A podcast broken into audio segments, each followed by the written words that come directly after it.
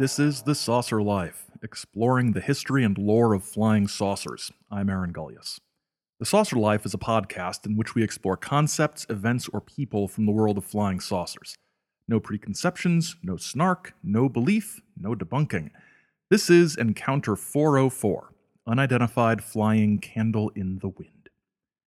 Today, we're going to look at the persistent rumors and theories that the August 5, 1962 death of actress Marilyn Monroe was not a suicide, but rather a murder carried out by sinister government forces to prevent her from disclosing something, something that was truthful about the flying saucer cover up. In particular, most stories say that the US had recovered a crashed spaceship and alien bodies. First, though, a little follow up to our tale of Charles Laughead and Dorothy Martin. If you go to saucerlife.com, you'll see that occasionally we get comments on episodes from you, our loyal listeners. After Encounter 403 went out, a fellow named John Grant left a comment that just made my day. Turns out that back in the 1970s, John adapted and directed a stage version of When Prophecy Fails called Sananda Says. He also mentioned a novel inspired by the same events by Alison Lurie called Imaginary Friends, first published in 1967. The Amazon description of the book reads as follows Tom McCann, a professor of sociology, and his young assistant Roger infiltrate a religious cult based in New York State, deciding it will make excellent study material. But they find it hard to maintain their deception, especially as Verena, the cult's leader, is an attractive woman. I'm unsure if the character named Tom McCann is a subtle reference to the brand of shoes. I plan to read the novel and find out. Imaginary Friends, John tells me, was also made into a television drama in the UK by Thames TV in 1987, as well as a BBC radio drama, which was last broadcast in 2015, but doesn't seem to be available for streaming on the BBC Radio 4 website. Information like this is just more evidence that The Saucer Life has one of the best audiences out there. Thanks, John. In fact, thanks to all of you who've provided such nice feedback about our extended foray into the world of 1950 saucer cults. It was a bear of a story to organize, and you'll forgive me, hopefully, if the next few installments are more compact and straightforward. I need some recovery time. Now, Marilyn Monroe. My starting point for this, and sort of the basis for my discussion of the theories that are out there, is a very slim 2003 book by a Donald R. Burleson, PhD, called UFOs and the Murder of Marilyn Monroe. I picked up this book, an autographed copy, uh, in May 2006 when I was visiting Roswell, New Mexico. In the past few years, there have been other venues discussing the connection between Monroe's death and the flying saucer cover up. Many of these, however, draw from the same materials as Burleson and so and do so less convincingly and much less charmingly. So Burleson's argument is going to be the basis for the discussion, though we'll discuss some of the other claims as well. To save time, I'm not going to go over Burleson's theories about Monroe's death being a murder rather than a suicide. There are a number of books out there that make similar arguments. Burleson's angle, after all, is the why of the death. Why was she murdered rather than um, other? So, for our purposes, we'll go along with the notion that this was a murder carried out with the knowledge and complicity of President John F. Kennedy and Attorney General Robert F. Kennedy, for reasons we'll see, and limit our discussion to the more saucer centric details. And I'm going to be very quick to admit that I know very little about Marilyn Monroe and her career beyond the basics. Donald Burleson, however, would appear to be a dedicated student of Monroe's, Monroe's can't say Monroe, Monroe's life and work. His view of her is decidedly affectionate. In fact, it's so gushing that I begin to suspect that he might not be an objective observer where she's concerned. Here's a sample Dumb blonde, airhead, not on your life. What can one say about a woman who loved the music of Béla Bartók, a woman who quoted freely from the novels of Thomas Wolfe and the poetry of Robert Browning, a woman who loved Shakespeare and wanted to play the part of Lady Macbeth someday, a woman who went out of her way to cultivate the acquaintance of the poet Carl Sandburg, a woman who sat down and read James Joyce's notoriously difficult Ulysses. I once read Ulysses too, but in a graduate course with a professor who guided her students through the novel's labyrinthine complexities. Marilyn read it on her own for pleasure. JFK can scarcely be blamed for being attracted to her. Everyone was attracted to her, and not merely because of her physical beauty. She possessed a kind of primal magnetism that riveted everyone's attention upon her when she walked into a room. There was something magical about her, as anyone who ever met her can attest. We are entering solid celebrity crush territory here. Um, but it, it's Marilyn Monroe, so maybe a little bit justified. Honestly, I've always been more of a Mamie Van Doren guy myself. Burleson's view of the Kennedy brothers is much less charitable, unsurprisingly. He begins by recounting the story of JFK's affair with Danish journalist Inga Arvad during his World War II service in the Navy, Arvad was under surveillance by the FBI due to her status as a resident alien and some social and journalistic connections with members of the Nazi Party from back in the 1930s. Accordingly, Kennedy himself came under scrutiny as well to a certain degree, and there's evidence that Kennedy's naval career was protected by his father's influence. The relationship led Burleson to make the following conclusion his hormonal needs overshadowed his sense of official propriety, even his sense of the exigencies of national security. Apparently, for JFK, the old wartime maxim, loose lips sink ships, didn't always penetrate into the bedroom. Not that, so far as known, he ever actually passed classified information along to Inga, or not that she necessarily wanted him to do so. Burleson also refers to JFK's possible drug use with another woman, Mary Pinchot Meyer, Meyer was murdered in 1964, and Burleson cites a biography of Robert Kennedy uh, to suggest that she was assassinated by, quote, either FBI or CIA agents who might have believed that in the course of her relationship with the president, he could have divulged important state secrets, end quote. So that's JFK, a libidinous, security scorning blabbermouth. What about Bobby? What does Burleson say about him? JFK, let's face it, was something of a jerk in that he viewed his countless women only as conquests and made very little effort to try to conceal his dalliances. Bobby was a jerk too, big time, but he was a more careful jerk. Yeah, Bobby, you're just a big jerk. A big, careful jerk. In Burleson's narrative, uh, Jack pawned Marilyn off onto his brother when J. Edgar Hoover, quote, laid the law down to JFK about the president's having become a security risk due to his intimate association with Monroe, end quote, uh, because of her connections to various left of center types, supposedly. Eventually, Robert would abandon Marilyn as well, prompting her to supposedly tell friends that she might hold a news conference and, quote, tell all.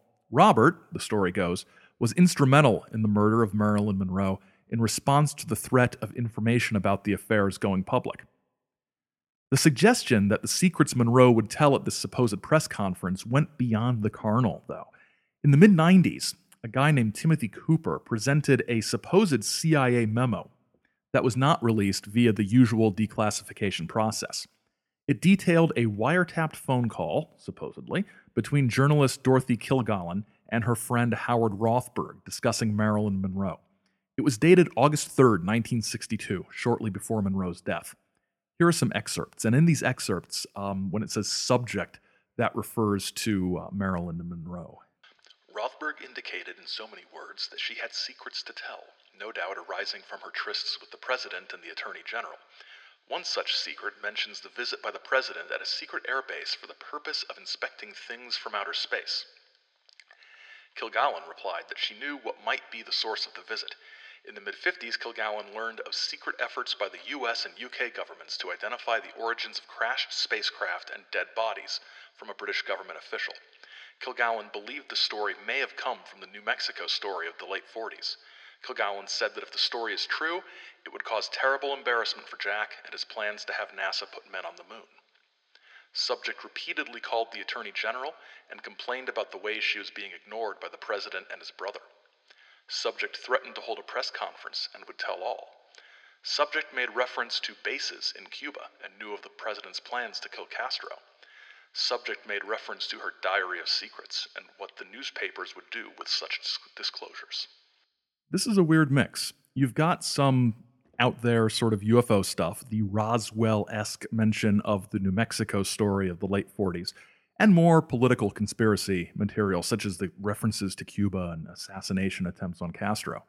It's the space stuff we're interested in, the, in here, and there are some things that Burleson and other commentators on this document point to that they claim mark it as genuine and that connect it to a secret UFO cover up. One of these is a reference to moondust.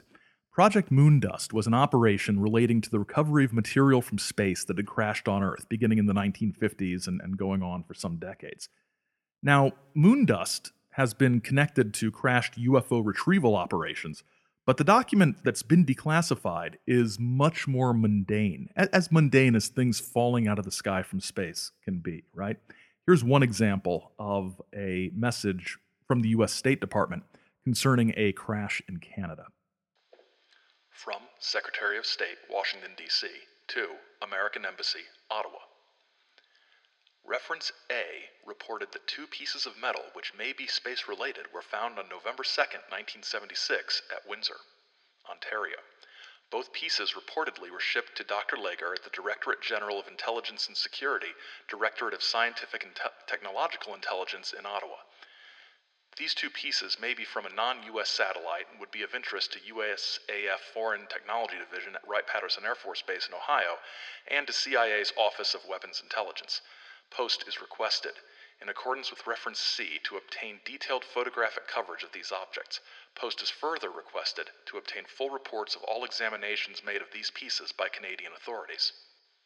FTD has expressed possible interest in participating in examination of objects. Post is requested to assess possibility of such participation and inform department. Post is further requested to report information as required by reference C and another involving the nation of Ivory Coast. From Secretary of State, Washington, D.C., to American Embassy, Abidjan. Please inform appropriate Ivory Coast authorities that USG willing to assist in identifying object. Cyrillic characters indicate probable Soviet origin, but positive identification and analysis of purpose, technical characteristics, etc., will require shipment to US and physical examination. USG willing to carry out such analysis and to provide summary report of its conclusions to Ivory Coast authorities. If asked, you may undertake to return object to Ivory Coast upon conclusion of analysis. FYI, object is of routine interest to U.S. agencies in order to confirm and update existing data. You should avoid giving impression that U.S. places high value on acquiring object or firm commitment re extent or nature of test report. Burleson also claims that with image enhancement, he can make out the name Schulgen on the document. Brigadier General George Schulgen was connected to whatever it was that crashed at Roswell in 1947. However, the relevance of the files that mention him to that incident have been challenged in one way or another. And one thing I haven't been able to figure out is even if Schulgen was involved in whatever happened in Roswell in 1947, What's more important is what Schulgen's job, if anything, was in 1962 when this document was supposedly created.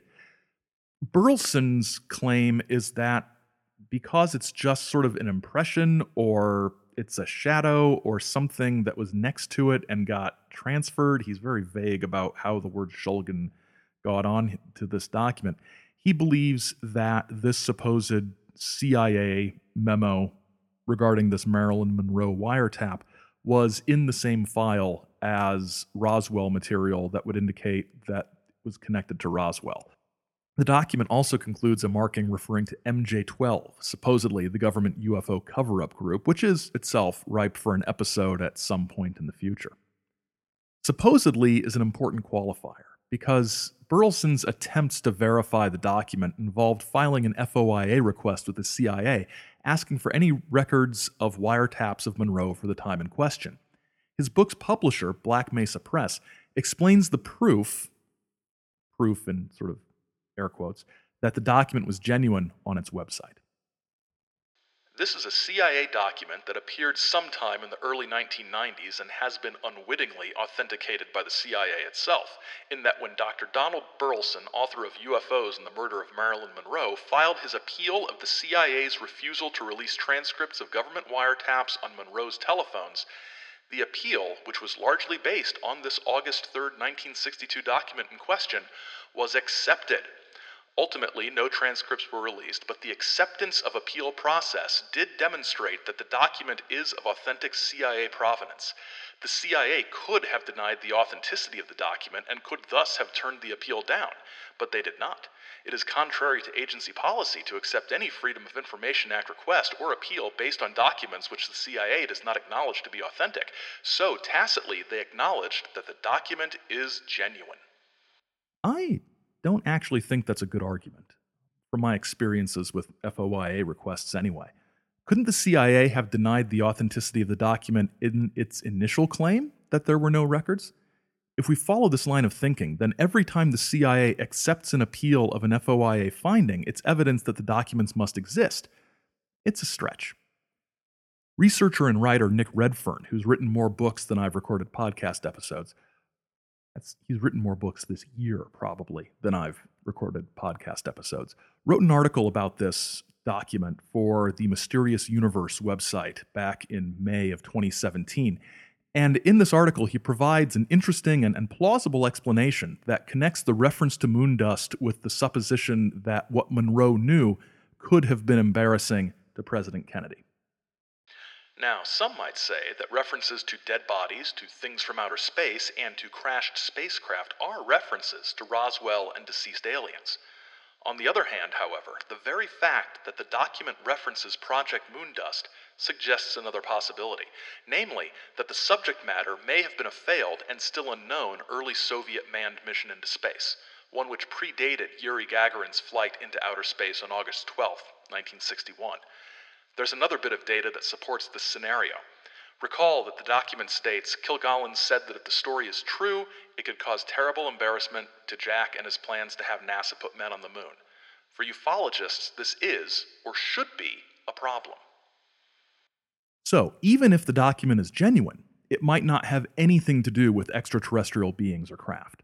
The reference to MJ 12 as well is a bit problematic, but there are arguments that since MJ12 has appeared on genuine documents, MJ12 was an actual cryptonym or committee or organization of some kind, but that doesn't necessarily mean it referred to a beyond secret government UFO study group.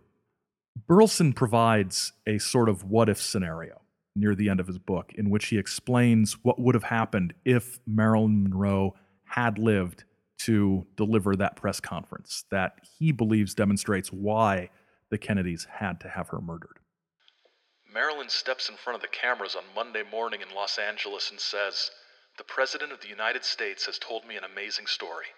Back in 1947, a flying saucer from outer space crashed in New Mexico, and the Army recovered some debris and some little bodies. The bodies weren't human. Jack told me that he had recently gone to a secret place, some Air Force base in Ohio, and had seen the spacecraft and the alien bodies. He said all this is top secret, but I think the American people have a right to know about it. Imagine what would probably happen now.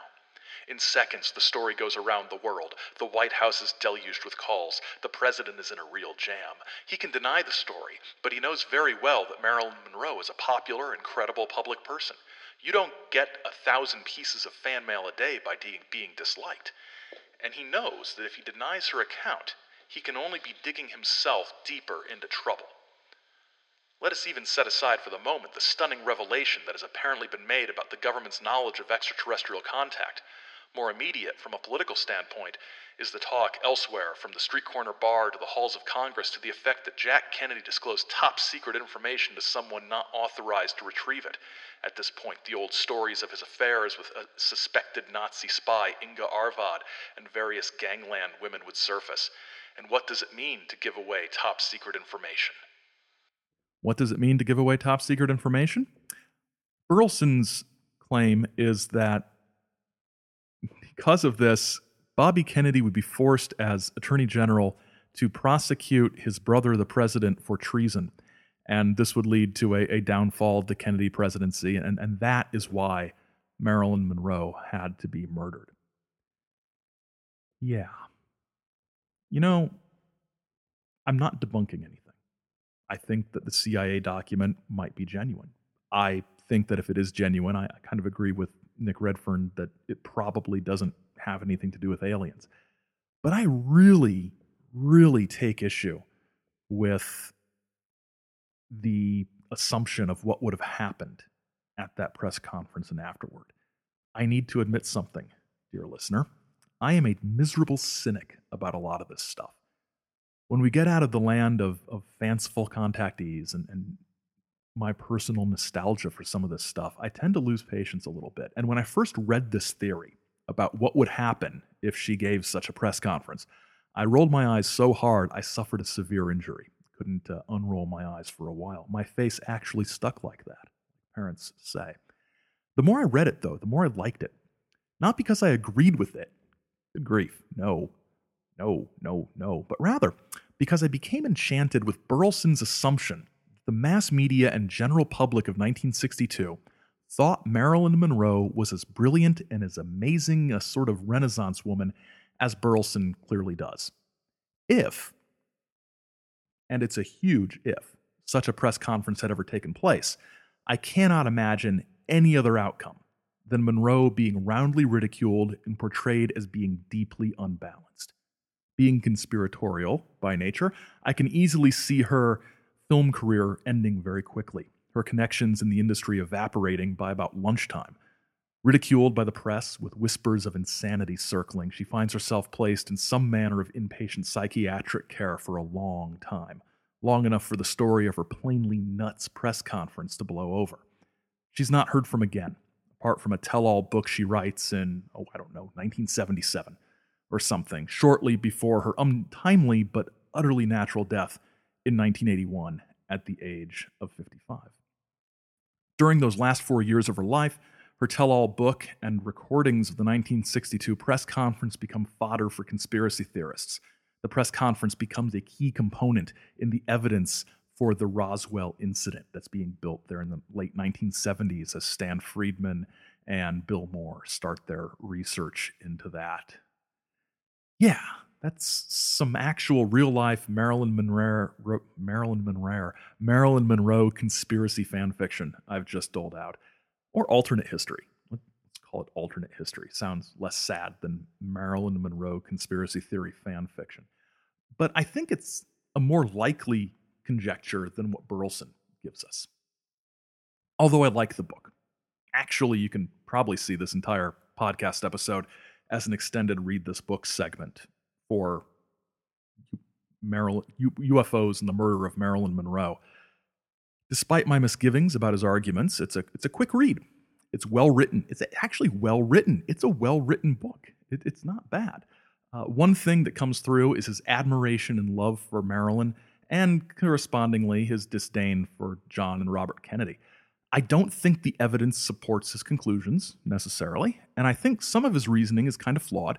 And further, I don't think the, the cover sketch by Burleson's wife looks anything like Monroe. But despite these flaws, it's a good faith effort to connect some dots, and the sort of stark, low budget design makes it the perfect book to leave lying around when entertaining if you think you'll need some conversation starters or want to show off just how deeply you've sunk into the saucer life. In our next encounter, we're going to go back to the good old days and look at one of the flying saucer golden ages Wait. No, we aren't. That's episode after next. Next episode, it's not as golden. We start to look at where it all went wrong. Because you see, there's this thing called the internet, and it's been around longer than you might think. Next time, we go back to the 90s and look at some of the funniest, strangest, scariest, and most influential contributions to that wasteland of the digital universe, Usenet group alt.alien.visitors. You can follow along with us at saucerlife.com and on Twitter and Instagram at saucerlife, or you can email us at thesaucerlife at gmail.com. We'd love your feedback, so get in touch. If you haven't already, you can subscribe to The Saucer Life on iTunes, Google Play, Stitcher, or your preferred podcast app through the RSS feed on the website. The Saucer Life is written and produced by me, Aaron Gulyas, and is a Chizo Media production. Till next time, keep watching the skies because the skies are watching you.